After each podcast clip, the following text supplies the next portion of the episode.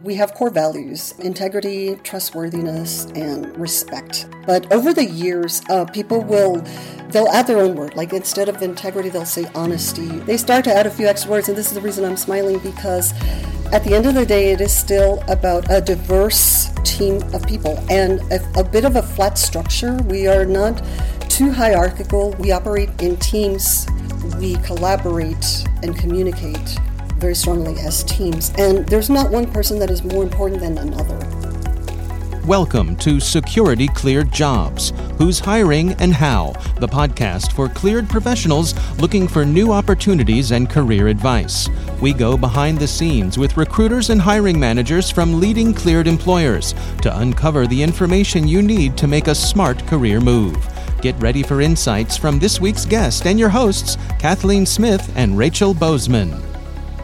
Welcome, friends. It's Kathleen. Rachel, how are you doing today? I am fantastic, and life just got a little bit better because I'm here with you, Kathleen, and our new friend, Miss Elsa Lee, who I am super excited to learn a little bit more with and from. So, Elsa, I know you are the CEO of Advantage SCI, but on top of that, you have an incredibly awesome background. I believe 20 years as an Army counterintelligence special agent. In addition to CEO, you're also an author, an instructor at UCLA, and what I find the most fascinating, you've got some puppies and some kittens and some miniature ponies. So we are so excited that you are here with your miniature zoo uh, today to talk to us about Advantage SCI. Great. Thank you for having me. So, Elsa, thank you so much for taking the time. I mean, being uh, a CEO, I know is really very demanding of your time. So, we really appreciate your time here today. And, you know, 20 years ago, you decided to found the company. Can you tell us about your experience and how you decided to start Advantage SCI and the company that you have today? I think the idea came from uh, serving in the Army for 20 years. I was in positions all over the world where I had the ability to serve on counterterrorism task forces um, and a whole lot of different counterintelligence types of missions where we were always tracking and monitoring terrorism or foreign intelligence threats to our nation and to our military. So in those 20 years, I had really a very good, um, I guess, uh, experience being able to see how the threat would eventually arrive in the US. And I used to put these little products together throughout my career, kind of giving a snapshot of what was happening with threats, how big they were, how likely they were, where were they likely to hit. I used to have these little uh, graphics that I would put together. You could almost see a predictable picture that in the US we would eventually have attacks like what we were seeing um, overseas and in 2000, when I retired, I thought I needed to start this company because it was just a matter of time before we would be experiencing terrorism in the US. And people looked at me really strange and thought it was a crazy idea, a crazy service. They didn't understand it. And I thought I would be, I would have to rush to infuse corporate America, uh, the academic world, uh, every, every, industry that I could to prepare for terrorism because you really can't um, tell where the target is. It could be any, it could be in a large city. It could be a, a, a, large facility where there's a lot of people. It could be a military base or not. So it was, um, it was very scary, I think, for me to know that we weren't really ready for, for attacks. And that's what gave me the idea to start the company. And I would say within a few years, uh, we started getting contracts in the corporate world and as well as within government. And in a nutshell, that's kind of how Advantage SCI came to be today. We eventually became a government contractor providing not just um, intelligence or national security services, but a broad range of services that fall under engineering or special security support within Department of Defense and the federal government. So, first and foremost, thank you so much for your service and thank you for everything you've done to keep us safe and, and making sure that everyone's aware of that. So, we would definitely be remiss if we didn't thank you for all of your many, many contributions. But now, selfishly, myself and our listeners probably want to know a little bit about the different type of cleared positions that you're hiring for and where those are located. So we have um, some high priority positions in the Washington D.C. area right now with um, the Defense Intelligence Agency and the Department of Homeland Security. So for the Department of Homeland Security, these are going to be access control, TSSCI clearances. It requires TSSCI clearances with DHS suitability. We we have a need for uh, access control personnel that it's very similar, I suppose, to a guard, uh, but you're at the entry point and you're checking clearances for people entering the building or leaving the building. And we need them for all um, shifts. So, in other words, this is like a 24 um, 7 operation, and some of these the shifts are harder to fill than others. But I think ideally, the, the, the shifts that are on call are perfect for maybe people that have recently retired and they found that they're bored and maybe they don't really want to be retired. Um, someone that's not necessarily counting on full time employment and then the DIA positions are a mix of personnel security and um, SCIF accreditation specialties within the National Capital Region, primarily in the Reston, Virginia area, Quantico, and then one at Huntsville, Alabama. That one, those positions require TSSCI with CI Poly. And would you say your greatest hiring need would be kind of encapsulated in those, or what would you say is your greatest hiring need? It is because most of the other positions are easier to fill. So we have contracts um, at Campbell, Fort Bliss, uh, Washington, D.C., Maryland, Virginia, and a few overseas. But most of the other locations are not that difficult to fill and the, and the ones that I just called out are difficult. Um, actually, I, I, I forgot to mention the um, Army logistics contract at Fort Bliss. We we could also use bus drivers, and again, it's one of these. It's it's a labor category where it's not full time employment; they're on call when needed. Uh, so those are a little bit more difficult to fill than the positions that are regular, you know, forty hours a week.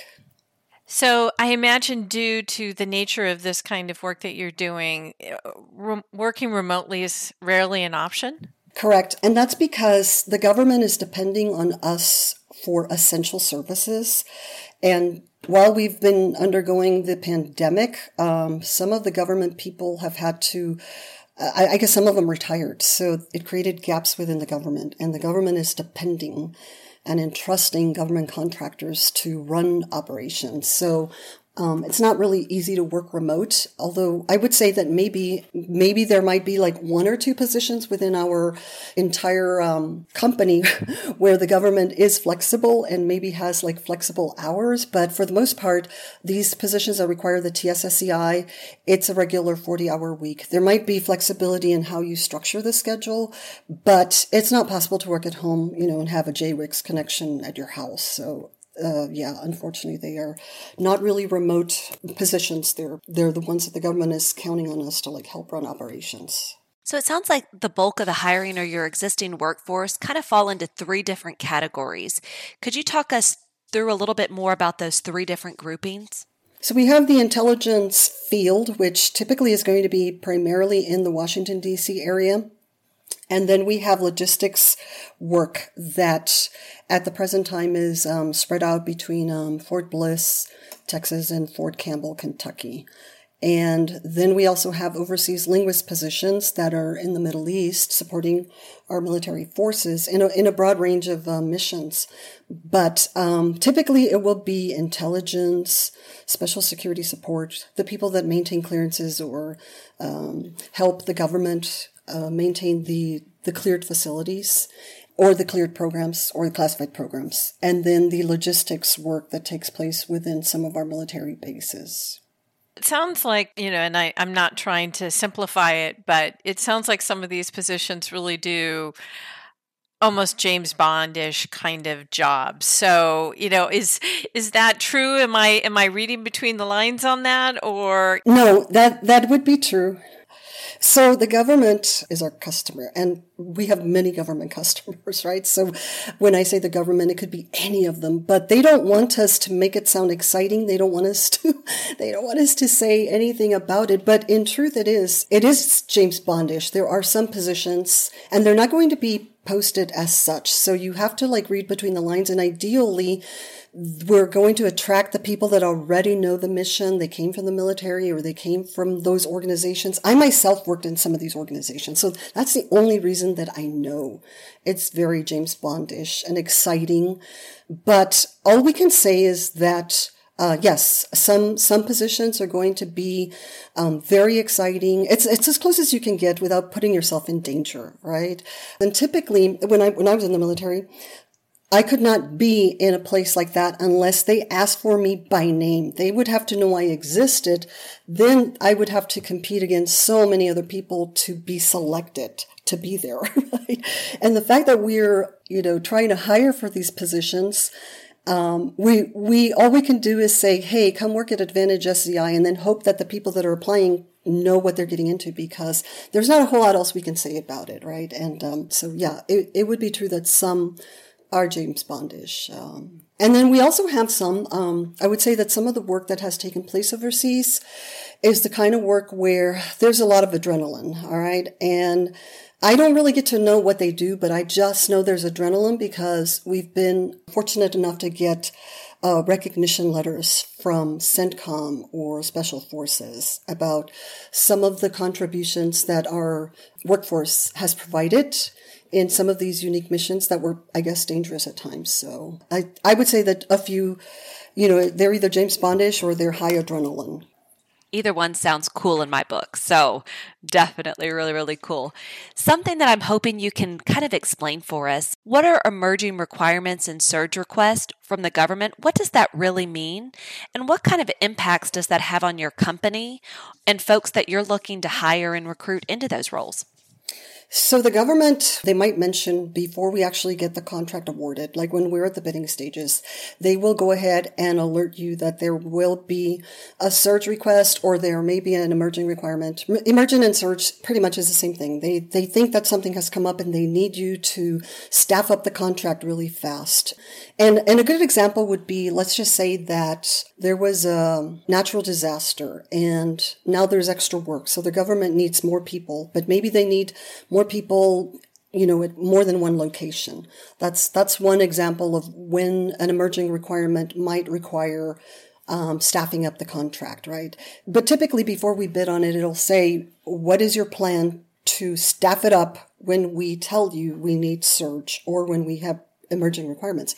And for those requirements, we need to have people that are available immediately. So sometimes um, transitioning military will say, "How far out can I send you my resume? For us, we really need if if the military um, background is going to be a fit for some of these positions we really need those resumes or we need them to be looking and applying um, within three months of, of being available right because that, it's going to give us enough time to get those um, packets submitted or give them enough time to like retire and it, it aligns with the actual timeline when the person is required at, at the location. So, uh, yeah, emergent or surge means that the government foresees they will have unforeseen, unforecasted requirements and needs to staff up the contract.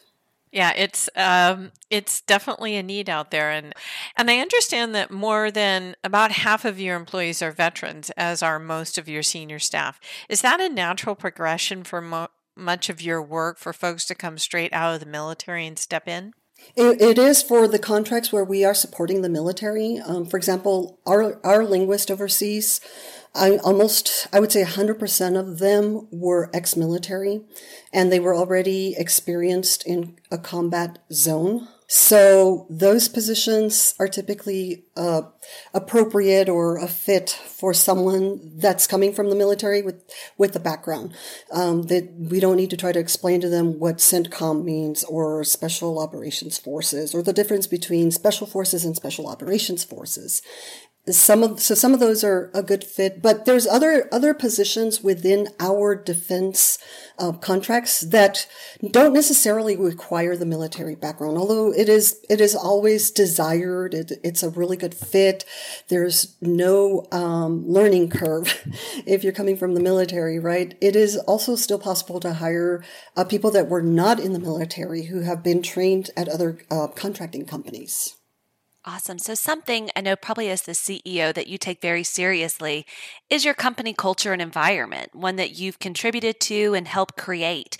So, could you tell us about that company culture and environment and how others can contribute to that culture?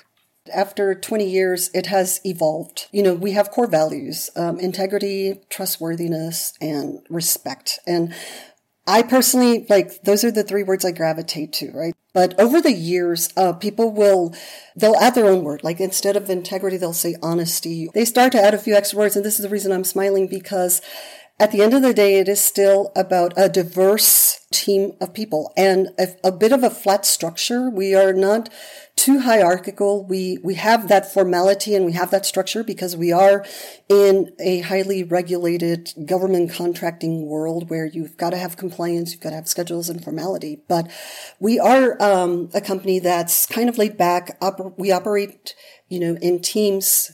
We collaborate and communicate very strongly as teams. And there's not one person that is more important than another. So I think that um, the best way I could describe it is that we are team oriented. We are very collaborative.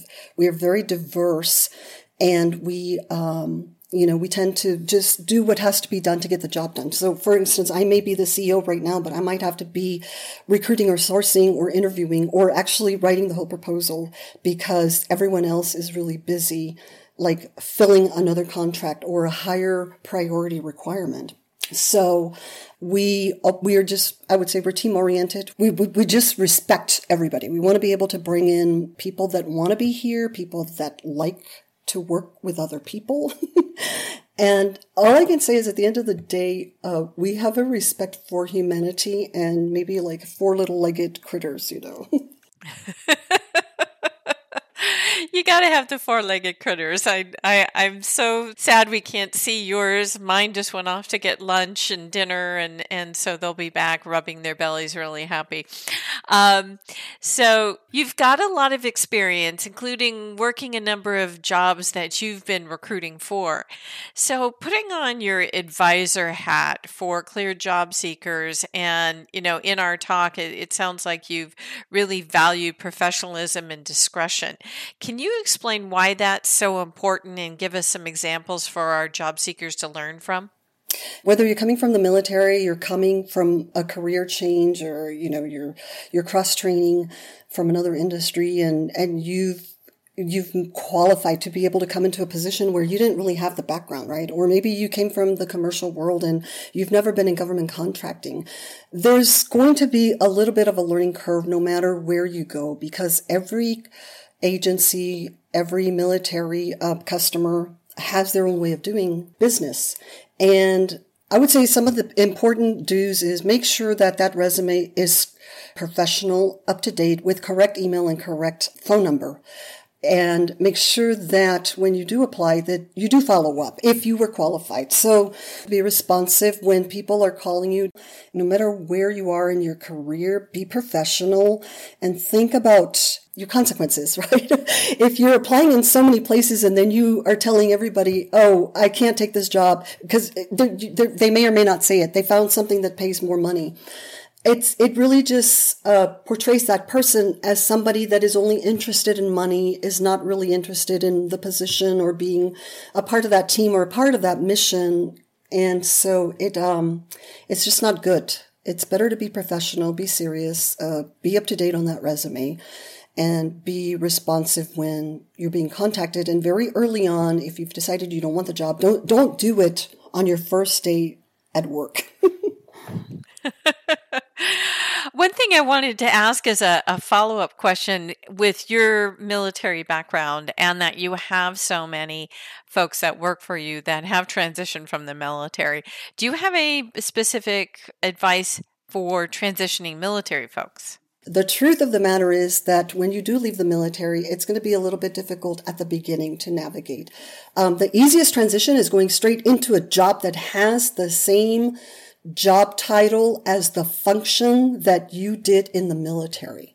Um, for example, if you were the security manager as your secondary duty um, in the in the military, right, and you're applying for a job to do SCIF accreditation as an example, right? More than likely you did SCIF accreditation as a security manager. You saw the paperwork. It's not going to be a foreign, you know, lesson. You're going to be familiar with it. But if you're applying for this position and you never did this work before or you had a different title, it, it may not, it may be hard. So my advice is try to match yourself up to something that you've done before where you know you can apply for it and you can speak to it and you have tailored the resume to that type of effort. You've had just a beautiful long career with so many different experiences and unique opportunities. Are there any more that you can share with us? I've written a few books. So I've written about four or five academic books. One of them is Encyclopedia of Intelligence, and it was a 50 page chapter on counterintelligence with a professor from Notre Dame College, I believe. But I remember when I was writing either that book or a different book, a book on domestic terrorism, hate hate crimes. It was a it was written by a, um, a friend of mine who is a psychologist who wrote a three book compendium on hate crimes. and my chapters were the uh, domestic terrorism chapters. But I remember in one of those, I actually did say, I've survived terrorist attacks in three different countries. And I don't really think I was a target. I just happened to be on a three, like a, like a four or five day getaway. I was in Europe at the time. And it was also around the same time that I was on a counterterrorism task force.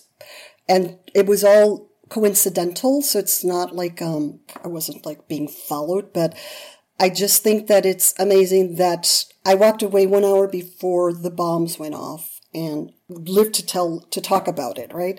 In three different places, almost three days, three consecutive days, three different countries. Cause I happened to be like on a little getaway, right? But I happened to choo- choose all these places where there were attacks happening.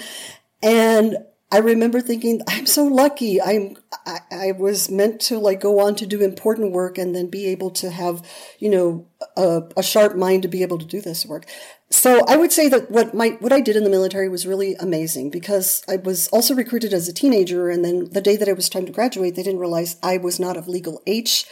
And I was one of 500 applicants when it all started that that applied, but only four graduated, and I was not of legal age. So they rewrote the regulation on the day of graduation so that I could get a badge and credentials and be a special agent. And then everyone behind me was considered an apprentice um, until they were, you know, 21 years old. But um, no, I would say the you know the acting career when I was an extra here here or there was exciting at the time. Um, I would say um, my military was probably the most exciting, and you know, running this company is very exciting as well because I still get to be connected to the work I used to do a long time ago. So maybe the only thing I wouldn't include would be like vacation planner because I'm thinking the places you choose sound maybe not quite the best to go to. So everything else amazing, vacation planner, ex nay. Yes, correct. Yeah, uh, uh, I'll second that. I'll second that. Yes. Well, Elsa, thank you so much. This has been a lot of fun, very interesting, and we've we've gone everywhere from interesting to James Bond to vacation planner to CEO who knows how to do everything. So this has been awesome. Thank you so much. Thank you, Rachel. Thank you, Kathleen, so much. So that was Elsa Lee with Advantage SCI. And I had been so looking forward to her interview, and she did not disappoint. I mean, just an amazing career, amazing philosophy. I just, I was just so excited about talking about some of those rudimentary jobs that are also really more James Bondish. Rachel, what was memorable for you from Elsa's comments today? It's more the question of what wasn't memorable. I mean, how incredible get to talk to someone that has just such an incredible career. But what I really appreciated was that she saw a need that so many could say, I've done my part, we're done, and step away. But it was, what can I do to continue the mission and make sure that, you know, we're safe and give people the opportunity to continue to keep us safe. So I thought that was pretty incredible and certainly, definitely worth talking about. And we know that she's definitely not someone that should be doing our vacation planning. It's second, third, and fourth. yeah, definitely not. Well, thank you for listening. Remember to subscribe, rate, and review our show when you have a moment and talk with you again. Hasta la vista.